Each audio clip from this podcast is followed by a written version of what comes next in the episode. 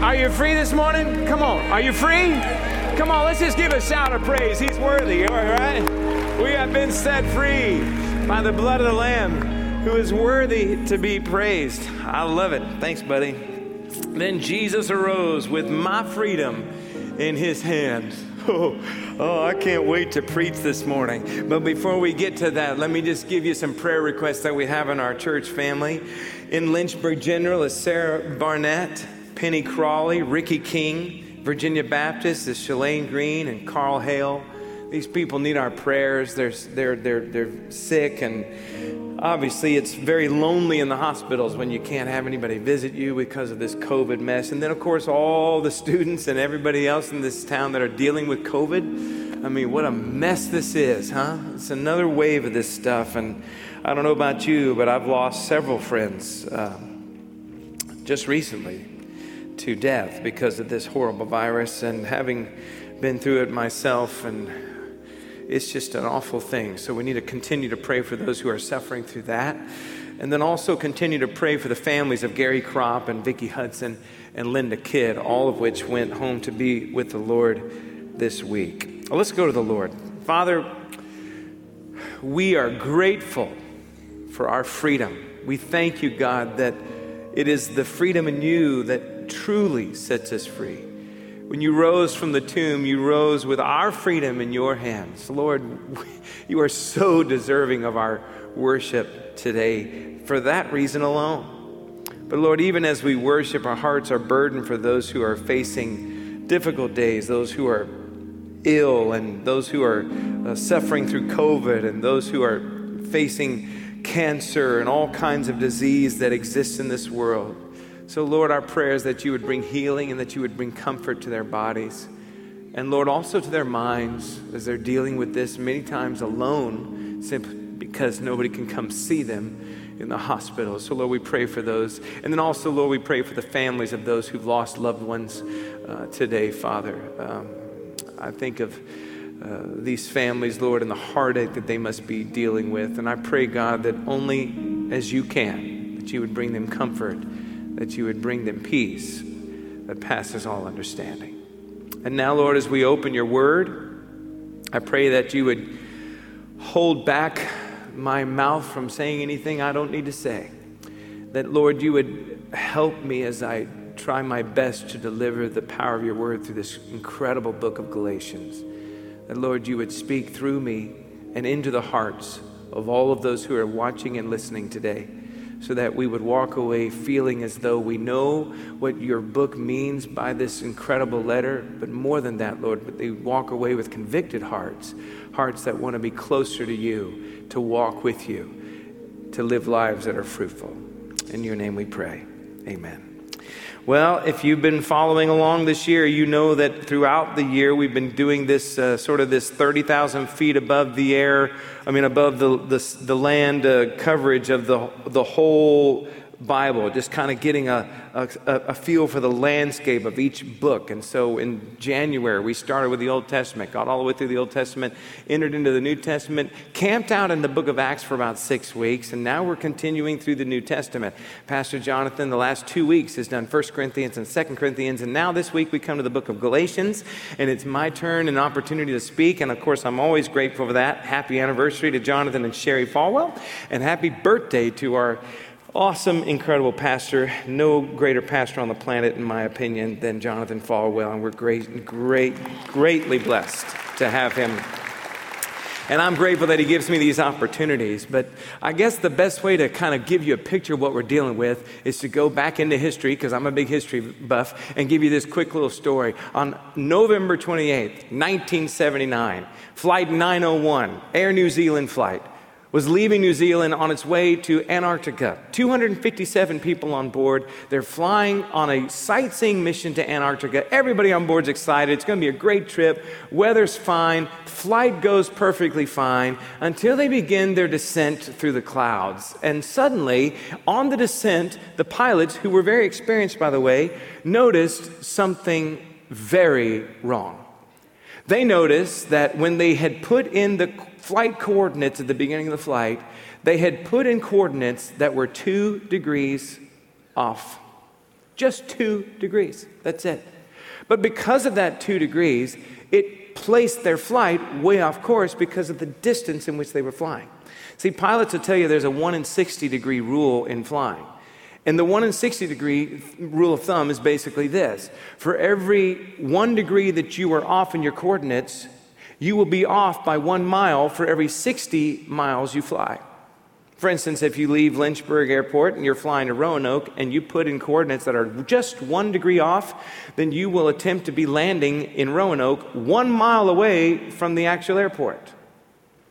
And so you can just imagine on a flight from New Zealand all the way to Antarctica how far off course these pilots were. And it turns out they were 28 miles east of where they were supposed to be. The problem is, flying through the clouds, they had no way of knowing that they were flying directly into the path of Mount Erebus, a 12,000-foot active volcano. And in a matter of just moments, that Flight 901, Air New Zealand flight, carrying 257 passengers, flew right into the side of Mount Erebus and instantly killed all 257 people. All because of a small little 2 degree mistake. Now, what Paul is dealing with the Galatians might seem like it's a small little thing because it's just a little off from what he was teaching them. But the reason Paul's language and verbiage in this book is so strong is because he knows that with a little bit of small leaven in the dough, it leavens the entire dough of bread. And so, the point is this. Small actions accumulated over a very long time make a huge difference. Now, that's sometimes a good thing. If you save your money a little bit at a time over the course of many years, you'll have a lot of money. But sometimes it's a bad thing. When you begin to believe little doctrinal errors just a little bit at a time, it eventually becomes somebody who is doctrinally way off base and will cause you eventually to question your entire belief system at all. And that's exactly what's going on in the book of Galatians. And so when we read this letter, it's got a different tone than the other letters because Paul is not just concerned, he's ticked off. He was there not long before he wrote this letter.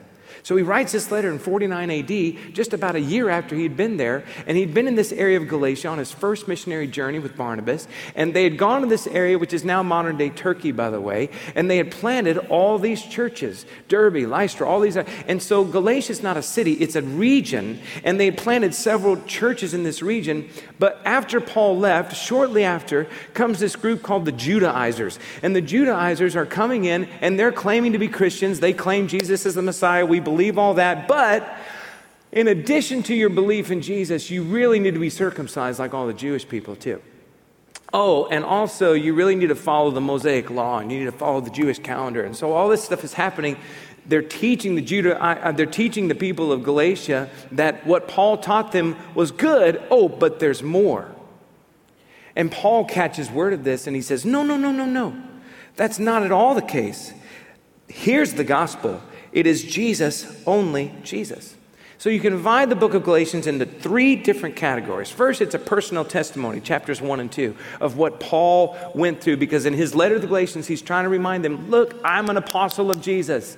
I have the credentials. I have walked with him. He taught me. I even went over to the Arabia for 3 years where Jesus taught him all that he knew.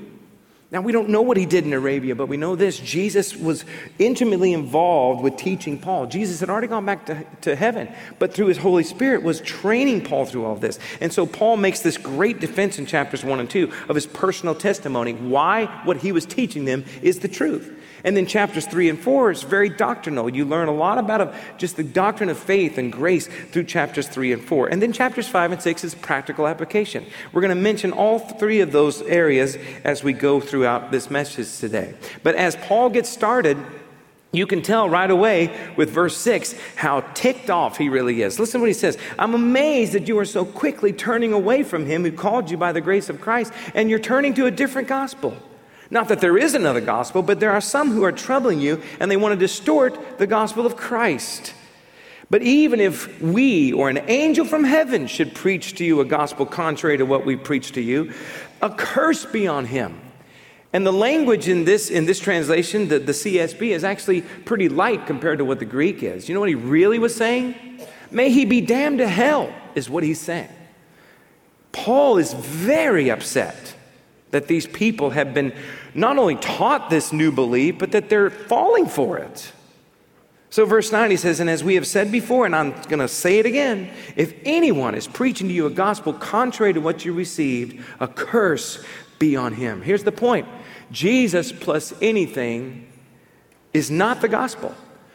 The gospel is all about Jesus, only Jesus. That's why I entitled this message, Jesus, Only Jesus. It's not Jesus plus the Islamic scales of good works versus bad works, and when you get to the end of your life, hopefully the good works outweigh the bad works. No, it's not Jesus plus indulgences that you can earn by certain acts of merit. It's not Jesus plus the Mormon story of an angel appearing to Joseph Smith to give him a new revelation on golden tablets in the 1880s. No, it's not that. It's not new revelations that are driven by someone's new book of spiritual ideas. You ever see this on television? Maybe you're watching Christian television, and every once in a while you see some guy on television, and he's got this new revelation of the God, of that the Lord has given him. And it just happens to be the 5th of September, so I'll use this as an example. It's the 5th of September, and because of that, I was looking in the 5th chapter of the 5th book of the Bible, and if you'll give $5 on the 5th day of the week, and then give $50 on the 5th day of the week, of the 5th week, and then God will bless you fivefold if you'll give $500 on the 5th month on the 5th day of the 5th week. Where? What? That's a money-making scheme. It's all it is. And it's not Jesus plus you know, maybe you made pancakes this morning and you were pouring the syrup on the pancake and out popped a picture of the Virgin Mother Mary. And she's weeping. And you thought, well, I need to take a picture of this. So you took a picture of this and then you framed the pancake. And now it sits in your living room, and millions of people from all over the world come to watch the pancake weep. What? No. The gospel is if you believe the gospel is Jesus plus anything, it's not the gospel. Listen, say it with me. It's Jesus, only Jesus. The message of the gospel that Paul preached, that Jesus gave, that you are saved through faith in Christ alone, by his grace alone. In order to fully understand this book of Galatians, then, you really need to understand what Paul is talking about when he uses these terms. So I want to give you some help. If you don't have the MyTRBC app downloaded on your phone, download it right now. Just go to your app store and download MyTRBC app, because on there I've provided for you in the notes section a glossary of terms that you will find in this book of Galatians that's really important. Terms like the gospel, justification, faith, grace, law, freedom, fruit, all of these words that he uses often in this book. You need to know what those mean. And so if you look in the glossary that I provided for you, you'll read my personal definitions of it. And I took that from everything from Webster's to commentaries to everything else, and I kind of created my own little definitions of these words. And so if you'll read that and follow along. Oh, also, by the way, there's way too much material in this message for me to get out in 23 minutes. And so here's what we're also going to do. If you'll go to trbc.org after the message, or after the service, go to trbc.org/watch, WATCH. We're going to put my entire notes and the entire manuscript that I wrote for this on there. So if I skip something, which I'll skip a lot, you can at least have something to go back and read if you want to dive a little deeper. Okay? Now, having said that, these terms are really important. It's important that we know what Paul is talking about. Sometimes we tend to use words wrongly in our own society, and we don't want to use doctrinal words wrong, right? Take, for instance, the word literally. I don't know what it is about this day and age, but it seems like this generation coming up behind us, all the kids at Liberty and stuff, I hear it all the time. We use the word literally, like literally, all the time, right? We always say like literally. In fact, you watch on social media and people say this like literally all the time. They say, oh, I am literally like dying of laughter. But we're using that word wrong, because are you literally dying? No, you're figuratively dying. But it sounds kind of weird to say, I'm figuratively dying of laughter right now. That's weird, right? So we don't say that, but that's really what you're meaning, is that it's a figurative. So all that to say is when we use the words grace and when we use the words justification, I want you to know exactly what they mean. Because the very first point is this, and you'll find this doctrine so prevalent in the book of Galatians. We are justified by faith. Chapter 3, verse 1. You foolish Galatians, Paul says. He's ticked off. Actually, J.B. Phillips in his commentary has said it this way. He said the real commentary, the real translation of the Greek is this. Oh, you dear idiots from Galatia. Paul had the gift of encouragement. Who has cast a spell on you before whose eyes Jesus Christ has publicly betrayed as crucified? I only want to learn this from you. Did you receive the Spirit by the works of the law or by believing what you heard? Are you so foolish? After beginning by the Spirit, now you're finishing by the flesh? In other words, you really want to believe this extra stuff? Why would you? See, the law was God's standard for our sin. It was given to Moses out of necessity because the people were sinning. So God gives them a list of laws that they couldn't break. But the law was so demanding, nobody could actually keep all the laws. So the law is burdensome. It's demanding. It demands forgiveness, but it cannot forgive you. It demands obedience, but it can't forgive you. And it's impossible to obey it. So you have this law, but then on the other hand, you have this thing called faith. So the law demands that you obey, and all faith asks is that you believe. So faith is the means by which a person becomes a child of God. Look at chapter 3, verse 23. Before this faith came, we were confined to the law, imprisoned until the coming faith was revealed. The law then was our guardian or our babysitter until Christ, so that we could be justified by faith. Let me just sum up justification by faith for you as quickly as I can in one sentence. Basically, it goes like this. Because of what Jesus Christ did on the cross, he suffered, bled, and died there. 3 days later, he rose from the tomb, conquered sin, death, hell, and the grave. Because of what he did, and because he's the living, breathing Son of God, God in the flesh, God sent his Son into this world to suffer and bleed on that cross.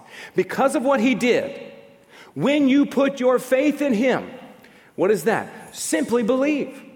When you submit and receive and believe in Christ, confessing with your mouth that he is Lord and Savior, when you believe through faith in your heart that what Jesus did is your way to salvation, then the Bible says you'll be saved.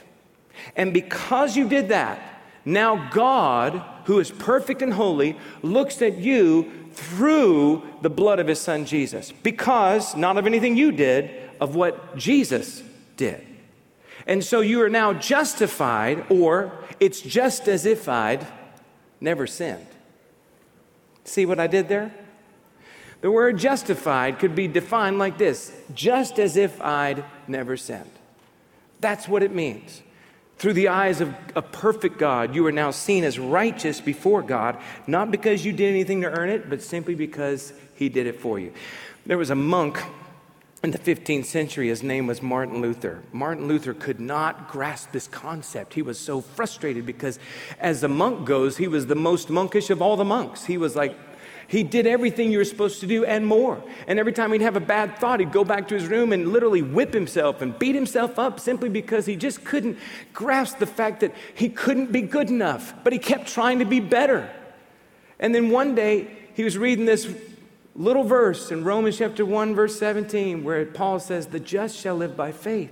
And then he was looking at Galatians chapter 2, verse 16, where Paul says, a person is not justified by the works of the law, but by faith in Jesus Christ. And suddenly he has this great moment where he realizes that the justice of God is not based off the anger of God towards your sin, but instead God placed all of his wrath on the shoulders of his own Son. And because of that, if you just simply have faith and believe, then you realize that the justice of God is not based off of anger towards you, but rather towards love for you, because he placed his anger on his own Son, and his Son suffered and bled and died for you. You were worth the cross to Christ.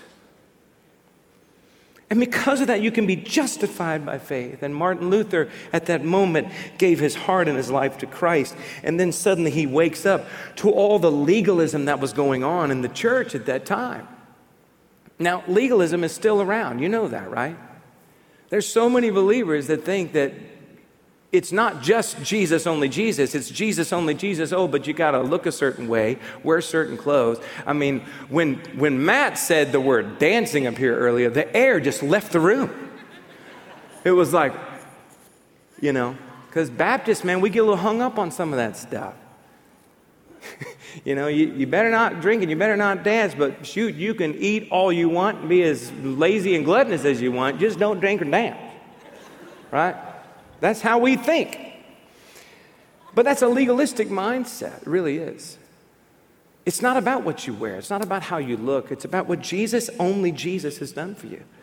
So maybe you're a legalist here this morning, and you're struggling through this because it's not just the gospel. It's a gospel plus a bunch of rules and regulations that you've made up in your own heart. Well, can I just tell you that's based off of arrogance, not off of anything spiritual. So I got a legalist hymn I wrote for you, if you'd like to sing along. It's to the tune of Amazing Grace. Amazing grace, how sweet the sound that saved a wretch like me. I once was lost, but now I'm found. Was blind, but now I see. That is the wonderful, beautiful song of grace that we sing that is about the justification of faith. But if you're a legalist here this morning, maybe you'd like to sing it this way. Amazing grace, I like the sound of getting something free. I once was lost, but then I found salvation's up to me. When we've been there 10,000 years, bright shining as the sun, I'll know I'm there in part because of works that I have done. I even made up a legalist cheer. Here goes. We don't drink and we don't smoke or fornicate or tell dirty jokes.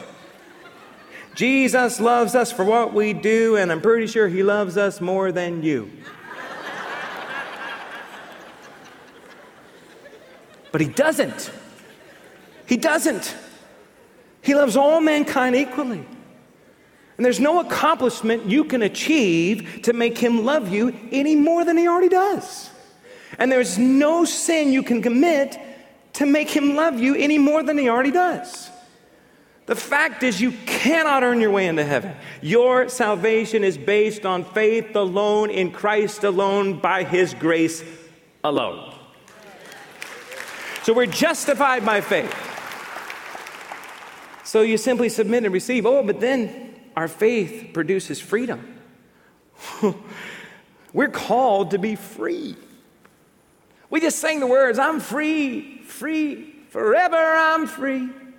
Come join the song of all the redeemed. That should be the song of the redeemed right there. I'm free. We ought to just run around town screaming, I'm free. And it's not the freedom to vote. It's the freedom from sin. Galatians 5:1, one of my favorite verses. For freedom, Christ set us free. Stand firm then, and don't submit again to a yoke of slavery. What's the yoke of slavery? The slavery of sin. See, our freedom is grounded in the grace of Jesus, which was free to us. But just because the grace of Jesus forgives and forgives, it does not give us license to just live however we please.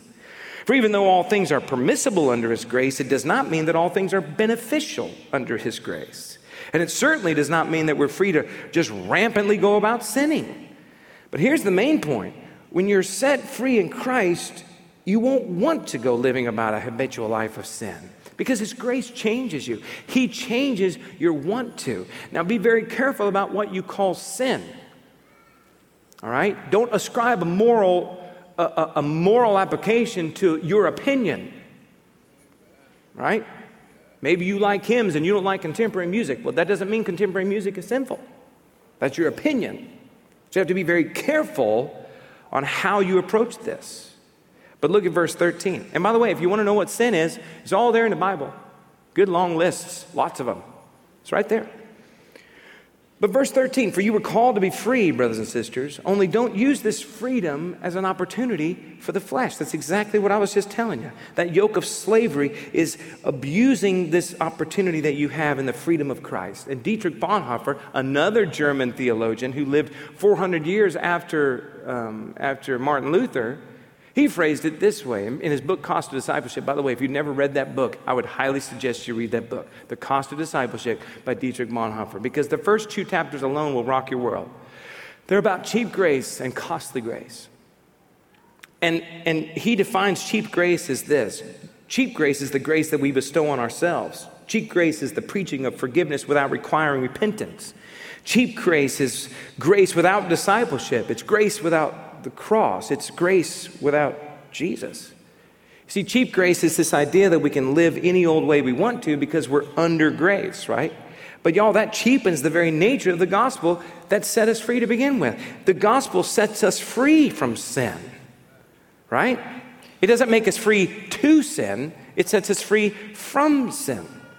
So in the same way that the wrong mindset about justification promotes a legalistic mindset, the thought that we're free to do whatever we please promotes a liberal mindset. So I figured since I wrote a legalist cheer, I should probably write you a liberal cheer. Okay, here we go. Ready? Put your hands like just like the cheerleaders do. We can think and say anything we please, do whatever, act however, because we're free. What's wrong for me may not be wrong for you, but it doesn't really matter what on earth we do. That's the mindset of a liberal. You see, we have these two things happening in the Christian church. We have some Christians, liberals, who live this careless and sinful lifestyle, and they excuse all that they do under grace, and they have this attitude in their actions towards sins that's really based on perversion and pleasure, and this abuses and cheapens the grace of God. But on the other hand, you have the legalist Christians who live by this self-ascribed set of rules and regulations that give them this greater sense of holiness and spirituality, but their attitude and their actions are really based on pride, not a genuine love for Christ. And this too cheapens the grace of God. So you have legalists who ignore the grace of God. You have liberals who cheapen the grace of God, and both are wrong. Conviction without compassion is damning. That is legalism. Compassion without conviction is dangerous. That's liberalism. But conviction with compassion, now that's true love. And that's what Jesus was, the perfect balance between conviction and compassion. He was both Lion of Judah and the Lamb who was slain. So we're dealing with this paradox of the Christian faith. Because people think that to become a slave of Christ, they have to give up their freedom to sin. What they don't realize is that it was the sin itself that was enslaving them. So you're no longer a slave to sin because you are set free in Christ. And Paul makes the point in chapter 4 of Galatians that when you are in Christ, you become a son of God. You become a child of God. And if you are a son, you are now an heir. You've been adopted into the family of God. You are no longer slaves. The chains are gone, as we just sang. We are heirs to an eternal home in heaven. And it's all because of grace, not cheap grace, but costly grace. Jesus paid the ultimate price to set us free. How dare we cheapen his grace on the cross by living in the depths of sin and rebellion and wallowing about in our selfishness and our greed and our pride, while his grace constantly reminds us of his selfless act of humility and love. His grace is way too precious for us to abuse. His grace cost him his own son. So grace, as Charles Swindoll would put it, is the way to life, and it is the way of life. And we've been called to freedom in Christ, the incarnate God. But this call is a call to die to ourselves and embrace the grace of Christ, which brings us life. And that's why Paul is able to pen these words, these magnificent words, in the second chapter of this Magna Carta of Christian freedom called Galatians, when Paul writes these words. I have been crucified with Christ, and it is no longer I who lives, but Christ who lives in me. And the life I now live in the flesh, I live by faith in the Son of God who loved me and gave his life for me. You want victory? Then you've got to know that you're justified by faith alone. You want freedom? Then be reminded that it was his grace alone that set you free. But you know what? I got one more for you. Not only are we justified by faith, not only are we called to be free, our freedom produces a fruitful life. As the result of this freedom in Christ, the natural result will be that we bear fruit. And God uses the word fruit often in His Word when describing what knowing Him produces in our lives. So when we follow Christ and we obey Christ, our lives become fruitful. When we walk in the Spirit, our lives become fruitful. That's the way Paul liked to phrase it. In fact, chapter 5, verse 16, he says, "So then walk by the Spirit, and you will certainly not carry out the desire of the flesh. For the flesh desires what is against the Spirit, and the Spirit desires what is against the flesh."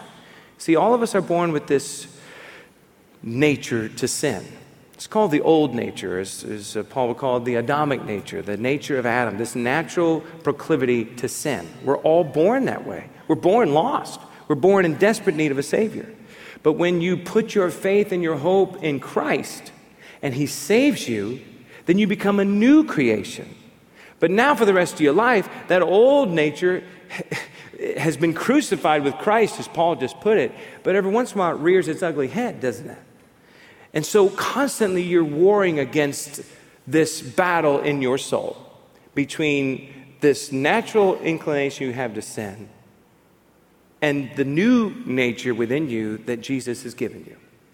And if you're watching my television today and you've never been given that new nature, or you're in this room and you've never become a new creation in Christ, I would encourage you even right now just to bow your heads and ask Jesus into your heart to forgive you of your sins, to come into your life, and to save you. He will save you. And all of that is based off of you just putting your faith in Him. So if you're watching online and you're watching my television, I would encourage you to do that even now. And then let us know that you've done it so that we can help you grow in the next step in your Christian journey. Because that's just the beginning. Surrendering your heart to Christ is just the beginning. Then it begins this process of growing in Him. And the more you grow in Him, the more fruit your life will produce. You see. So, Paul says, walk in the Spirit. Verse 18 of chapter 5. But if you are led by the Spirit, you are not under the law. There's those two natures again. Now, the works of the flesh are obvious. And then he they're obvious to us too, but he gives you a list of 16 things.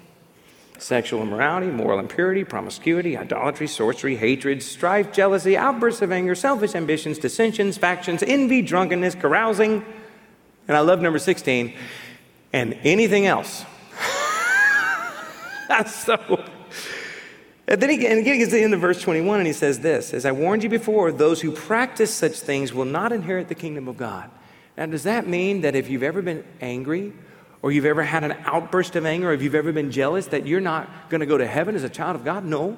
What he's meaning there is that those who make a habitual practice of this stuff in your life, there's a really good chance you don't know Him. There's a really good chance you don't know Christ. Because people who make a habit of this kind of stuff, they won't inherit the kingdom of God because they've never been a part of it. And the reason we know that is because there's no fruit in their lives to show it. So the next part, he says this, "But the fruit of the Spirit is love, joy, peace, patience, kindness, goodness, fruitfulness, gentleness, and self-control." 9 things he mentions. By the way, that's not an exhaustive list either.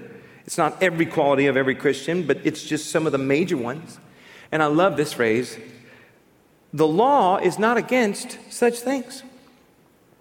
Now, those who belong to Jesus Christ have crucified the flesh with its passions and desires," just like he said in Galatians 2:20. "But if we live by the Spirit, let us also keep step in the Spirit. Let us not become conceited, provoking one another, envying one another." So as we close today, I just want to give you a few observations on fruit.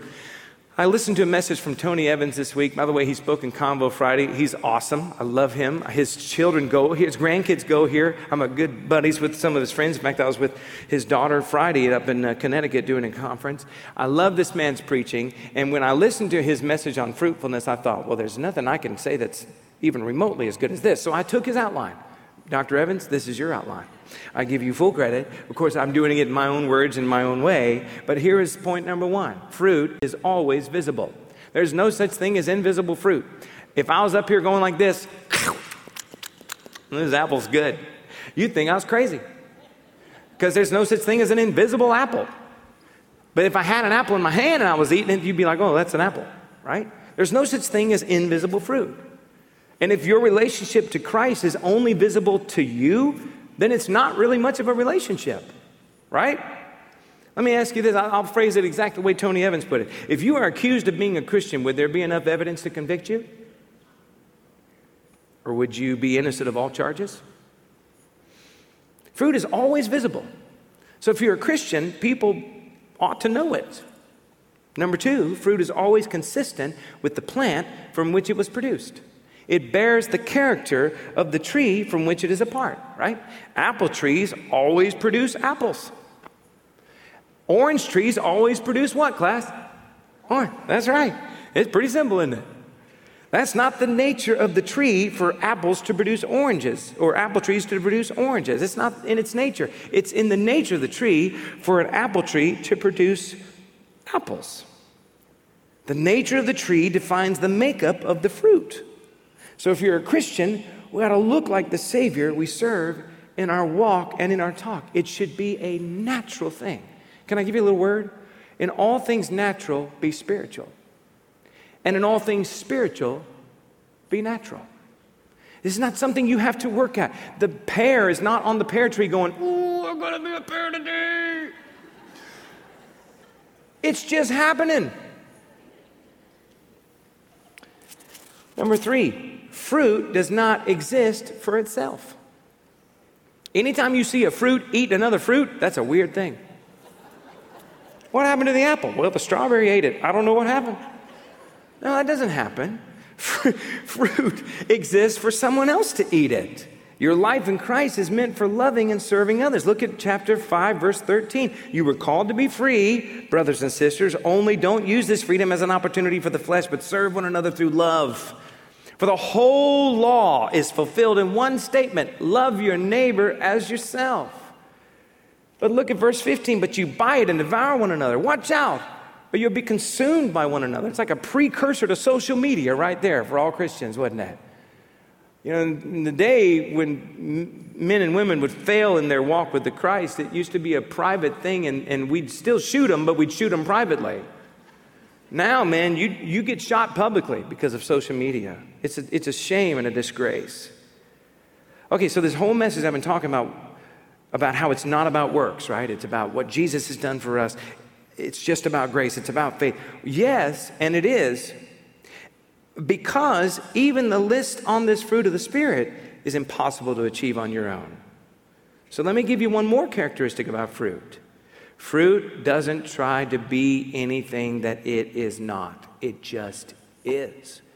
Pears aren't trying to be anything but pears. Oranges aren't trying to identify as apples. It just is fruit. Fruit is fruit. It is what it is. Why? Because it hangs out on the branch to which it is connected. The job of the fruit is real simple. He just hangs out on the branch. That's it. So the only way your life is going to produce its fruit is to hang out with the Savior to whom you're connected. Paul called it walking in the Spirit. Jesus said it a different way in John chapter 15. You want the secret to all of this? I'm going to give you the secret sauce as we close today. Listen close. Jesus said it this way: abide in me. Another word for abide is remain. Remain in me and I in you. Just as a branch is unable to produce fruit by itself unless it remains on the vine, neither can you unless you remain in me. I am the vine, Jesus says. You are the branches. The one who remains in me and I in him produces much fruit. And here's the keys. Because you can do nothing without me. Your faith is in Christ alone, by his grace alone. Your freedom as a believer is because of Jesus, only Jesus. The fruit that is a part of your life as a believer is only there because you are connected to the branch, which is connected to the vine, who is Jesus. And if you are not abiding in him, you will not have fruit in him. It's that simple. The reason we have such a hard time as believers living consistent lives is because sometimes we abide and sometimes we don't. It's like we're jumping off the tree and jumping back on. You will never see an apple do that. But that's what we do. Let me rephrase it and illustrate it the way Tony Evans did as we close. He said he's a hot tea drinker. So am I. I had some yesterday morning. I like hot tea, especially as we move into the fall. But and how many of you drink hot tea? Anybody like it? Okay, good. Okay, so when you make your hot tea, and you take the tea bag and you dip it in the water. How many of you do it like I do it? I dip it in the water and then I kind of look and see when it's just the right color, and then I pull it out, and if it's not dark enough, I put it back in. Then if it, once it's dark enough, then I put my little stevia in there, and it's the perfect little cup of tea. How many of you do it like that? Okay, how many of you just stick the tea bag in there and let it sit? Okay, so if you do that, then you know that the longer that tea bag soaks in the water, the stronger the tea bag becomes. So some of us live our Christian lives like I make my tea. You just kind of dip in and you duck out. You dip in on Sunday morning, then you're out of here, and the next time you think about Jesus is next Sunday morning. And then you sort of, if something bad happens, you dip back in. Something good's going on, you just duck right out. You only need God when it's convenient for you. But that's not abiding. Abiding means you are soaking in the presence of God. You are connected to that branch, and you never get disconnected. So if you want to live a strong and fruitful and victorious life as a follower of Christ, you cannot just dip in and duck out. You have to soak in his presence. And if we will abide in Christ every day, our lives will be fruitful, giving honor to Jesus, only Jesus. And that fruit is born out of a freedom that comes from Jesus, only Jesus. And that freedom is born out of faith alone and grace alone that has been justified because of Jesus, only Jesus. This is the message of Galatians, the Magna Carta of our freedom in Christ. So learn it, love it, and live by it, because our hope is built on nothing less than Jesus Christ and his righteousness. It is faith alone, by grace alone, in Christ alone. It is, say it with me, Jesus, only Jesus. Can we just give Jesus praise today? He's the reason we have hope. So let's do this. Let's stand together. I don't know where you're at today. Maybe you're struggling with this whole idea of legalism, and you're just trying so hard to make everybody live like you. Can I just tell you this? Rules without relationship lead to rebellion. You can't live like that. Grace is so freeing in your spirit, and yet at the same time, we can cheapen it so easily. Maybe you're cheapening grace in your life because there's some sort of sin in your life, and it is arresting your attention at all times. Why not give it up? Just come back down to the aisle this morning and get reconnected to the branch from which you're a part, so that you can be connected to the vine, who is your hope and your eternal security. Get reconnected to Jesus this morning. But if there's some of you in this room and you've never met him, like I said earlier, just simply bow your head and pray and ask him into your life. And then come tell us, so that we can lead you through the process of what it is to really, really, really know that you're a child of the King. All right? So let's do this. We're going to sing maybe a verse and a chorus of this great song called Jesus, Only Jesus. As we sing, I just want to remind you, the altar's open. Pastors are down here front. But let's take this moment just to reconnect with the Savior who loves us so much that he gave his life for us. Come on, let's sing it together.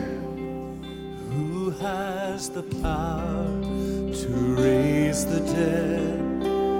Who can save us from our sin? He is our hope, our righteousness.